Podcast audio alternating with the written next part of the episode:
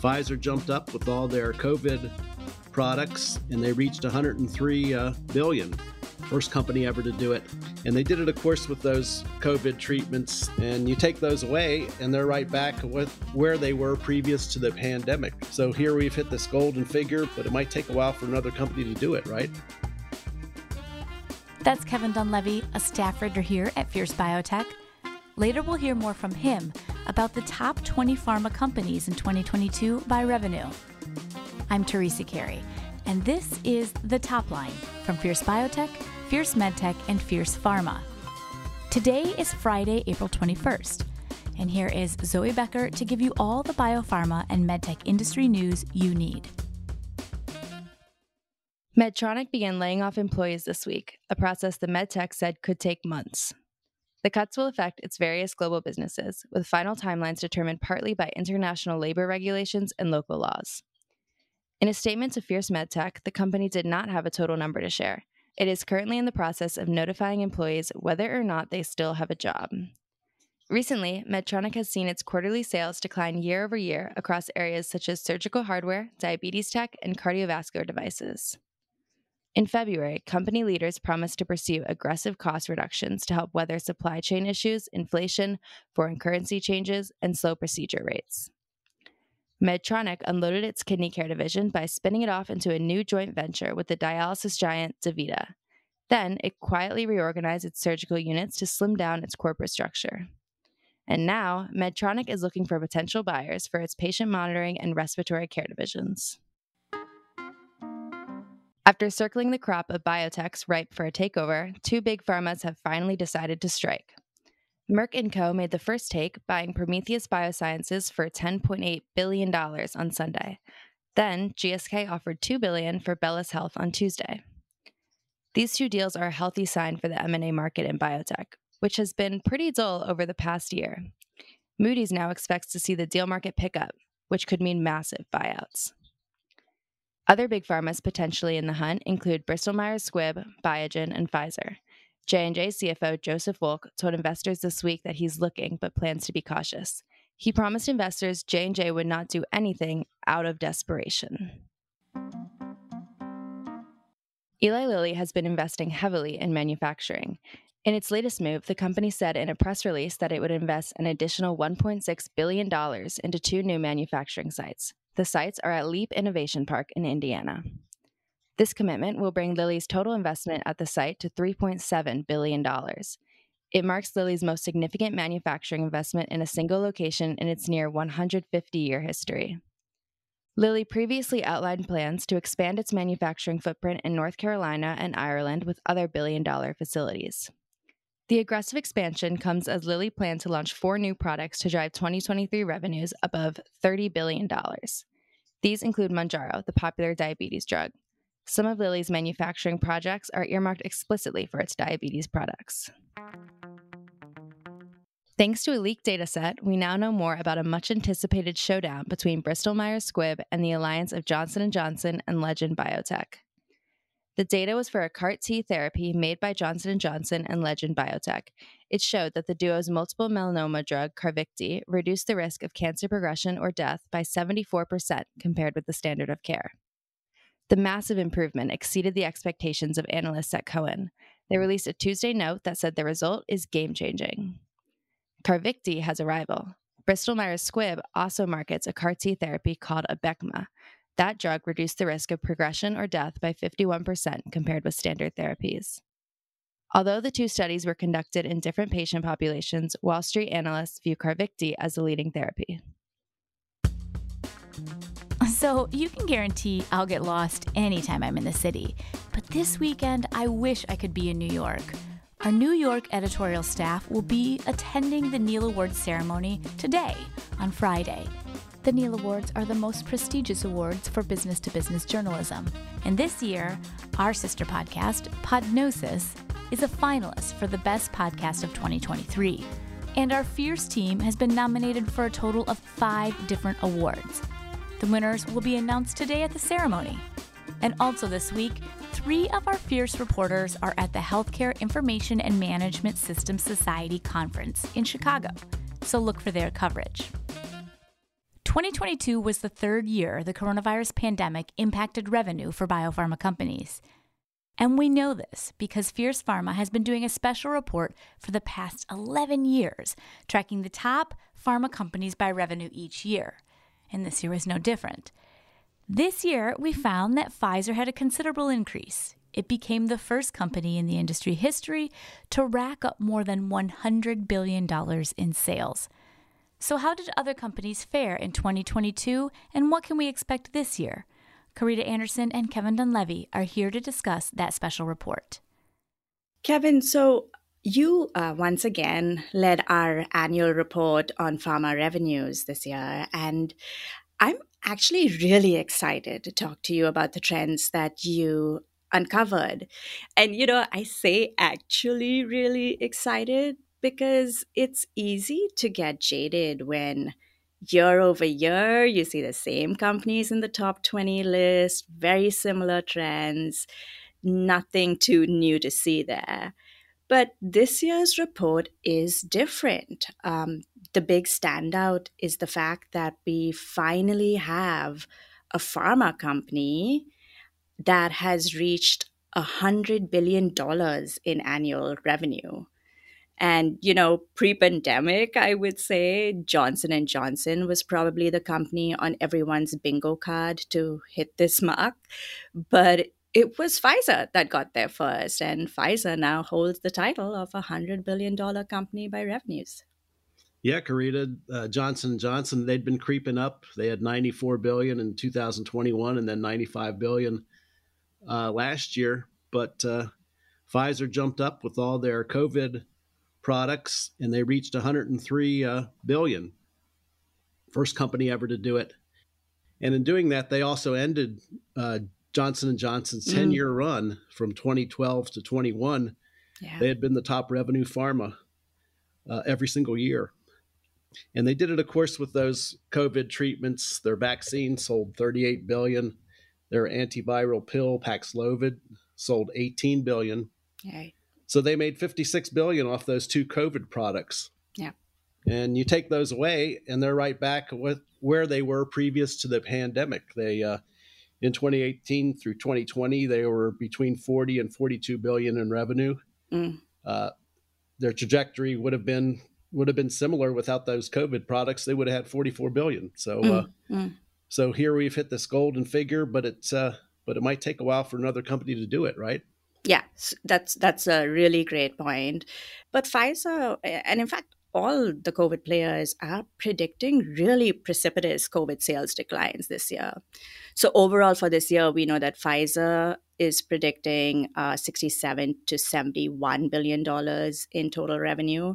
Now, Pfizer did acquire Seagen recently. That might add another $2 billion. That's still far off from $100 billion. Mm. Then there's J&J, right, which you mentioned has been closed. It reported $95 billion last year. So one might think, well, J&J is closed. It's going to cross the $100 billion mark in 2023. But, you know, not so fast. J&J is spinning out its consumer health unit. And so it's going to lose all the money that comes from products like Listerine and Tylenol and other OTC meds or beauty products. The consumer health unit, you know, to be clear, made $15 billion last year. So that's a decent chunk of money. Without those revenues, J&J is, you know, also far from hitting $100 billion in 2023 revenue. And, you know, number three on our list, Roche, was at $66 billion for last year. Yeah, Karita, this was interesting to me. I looked on companiesmarketcap.com. Yeah. And they rank public companies, and I found out that Pfizer is number 87 in the world. So yeah. There's companies that are much bigger. They, of course, have many more employees, too. You know, number one on that list, for example, is Walmart, $611 billion. Number two is Saudi Oil, $604 billion. And number three is Amazon, $514 billion. So pharma has a way to go to reach those, but I don't think they have really the ambition to do that, considering how many employees you'd have to do to get there. Right. But the interesting thing I found, or really not interesting, but just kind of amusing, was that Pfizer ranked between two postal delivery companies. Number 86 is UPS, and number 88 was DHL. And again, those companies, many more employees. I think they both have close to more than 400,000 employees. Pfizer's about 82,000. Another figure that you can look at is earnings, and that's a very similar figure to profit. And Pfizer was number 19 in the world on that list. So the next thing I thought might be interesting to do is to look at the top 20 pharma revenue generators in a different way. So instead of just looking at their sales from last year, I thought we could think about them and how much they grew last year compared to 2021. So when measured this way, Pfizer comes in second. It grew 23%. Merck & Co. is next and not too far behind Pfizer, actually, with 22% growth. So I've spoken a lot about Pfizer. Let me spend a minute on Merck. Merck also had a COVID asset in its portfolio, but really Merck's main breadwinner is cancer drug Keytruda. Keytruda made $20.9 billion. Now that's a massive 35% of Merck's revenues. So of course, you know, the natural question then becomes, does Merck have too many eggs in the Keytruda basket? Well, you know, Keytruda, its patents start to expire in 2027. So we'll start to see biosimilar action and legal battles, but only as we get closer to that date, I imagine. And I just, you know, I just come back to the fact that even just last year, Keytruda sales grew 22%. So for now, it feels like Keytruda is a fairly reliant asset for Merck. Yeah. Well, another company way up in 2022 was AstraZeneca. They had an 18% increase in 2022. And a lot of that really was from the acquisition of Alexion. That was a $39 billion deal in 2021. Last year was the first year that they had their full year of assets going on the books. One thing that happened with AstraZeneca in 2022 was their COVID product, Evusheld, which is short-lived because it's no longer being sold, but it made $2.2 billion last year. The company has a huge portfolio, though, 14 assets, blockbusters last year, which is pretty amazing when you consider that really most of those had sales increases. They're on their way up as opposed to starting to drop. And some of the big gainers there were Calquence, their blood cancer drug, 66% up, Farxiga, their kidney cancer drug, 46%, and Ultomiris, their rare disease drug, 34% up. So really good year for AstraZeneca, and it looks like they would increase or continue that trajectory, I would think, next year. Yeah, AstraZeneca is definitely generally a very stable company. And, while most of the companies in our top 20 list grew, 5, however, did decline. That said, only 2 of those were significant. The others were just marginal drops.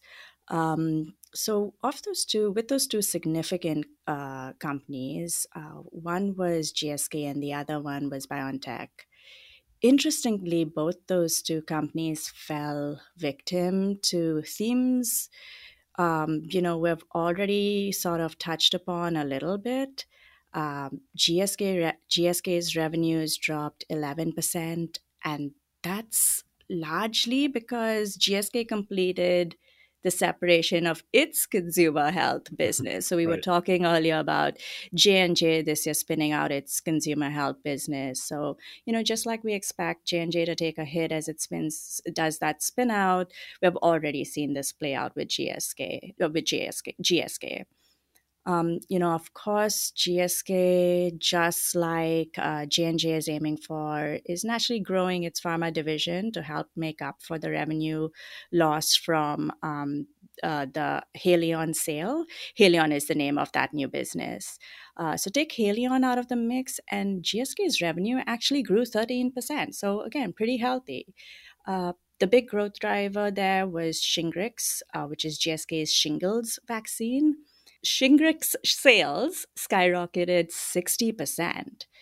But, you know, that coincides with people getting caught up on their vaccinations after dropping off on regular vaccinations during the first 2 years of the pandemic. So we'll really have to see how the shingles vaccination rates are this year. Right. And that other company that dropped significantly last year was BioNTech. And that one's easy to figure out, of course, with just one product. That COVID vaccine sales, they went from 19 billion euros to 17.3 billion. BioNTech was the number 20 company on our list, so they almost certainly won't be there next year. They're only predicting 5 billion euros of vaccine sales next year. Yeah, talk about those precipitous declines, right? And BioNTech is not the only company that will be booted from the next top 20 list. Moderna too will be out, we're guessing, and for the very same reason of declining COVID-related sales. So suddenly the days of the COVID windfall are over for pharma. It's the COVID vaccines, obviously, that made Moderna and BioNTech newcomers on our list just last year. Both companies made significant sales in 2021, which is, you know, of course, the first full year of vaccine sales. So who's new on our list this year? Yeah, Carita, we had one new company, and that was Merck KGaA, the other Merck, of course. Yeah. They had an increase of 13%, and they replaced Viatris, which had a 9% revenue decline. And that's sort of reminiscent of another company that's a lot like Viatris, and that's Teva. They used to be in the top 20, near the bottom, of course, but... they dropped out the previous year. But those two companies could be back in this year, given that we're going to have certainly Moderna and BioNTech falling out. Yeah. And, you know, thinking a little bit more about how our report next year might pan out, I think suddenly eyes will be on Eli Lilly and Novo Nordisk with their diabetes and, importantly, the obesity drugs that they have in their portfolio. Now, both companies, along with the other big diabetes player, Sanofi, have cut the list prices on some of their insulins and also made other pricing changes. But likely that's not going to severely decrease their diabetes revenue overall. They both have several insulins as well as a variety of other diabetes drugs. And then, of course, like I said, obesity is pegged to be the next blockbuster pharma market overall. So, you know, that will be have a lot of potential for them. For Lilly specifically, 2022 revenue stayed almost flat. So it's going to be interesting for sure this year. It was another company that felt the punch of falling COVID revenues. Its top insulins also dropped. But on the flip side, Lilly's four top-selling drugs all showed strong growth. And one of them is diabetes drug Trulicity. So to my point previously about how Lilly changing pricing for some of its insulins need not be a big hit for its overall diabetes portfolio.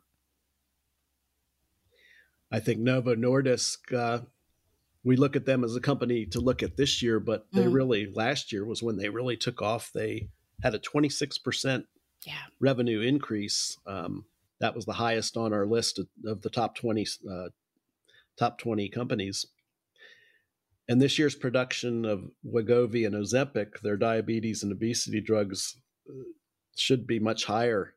They've bumped up their manufacturing capacities for those, and I think we can expect a lot more growth, even maybe beyond the 26% that we saw last year.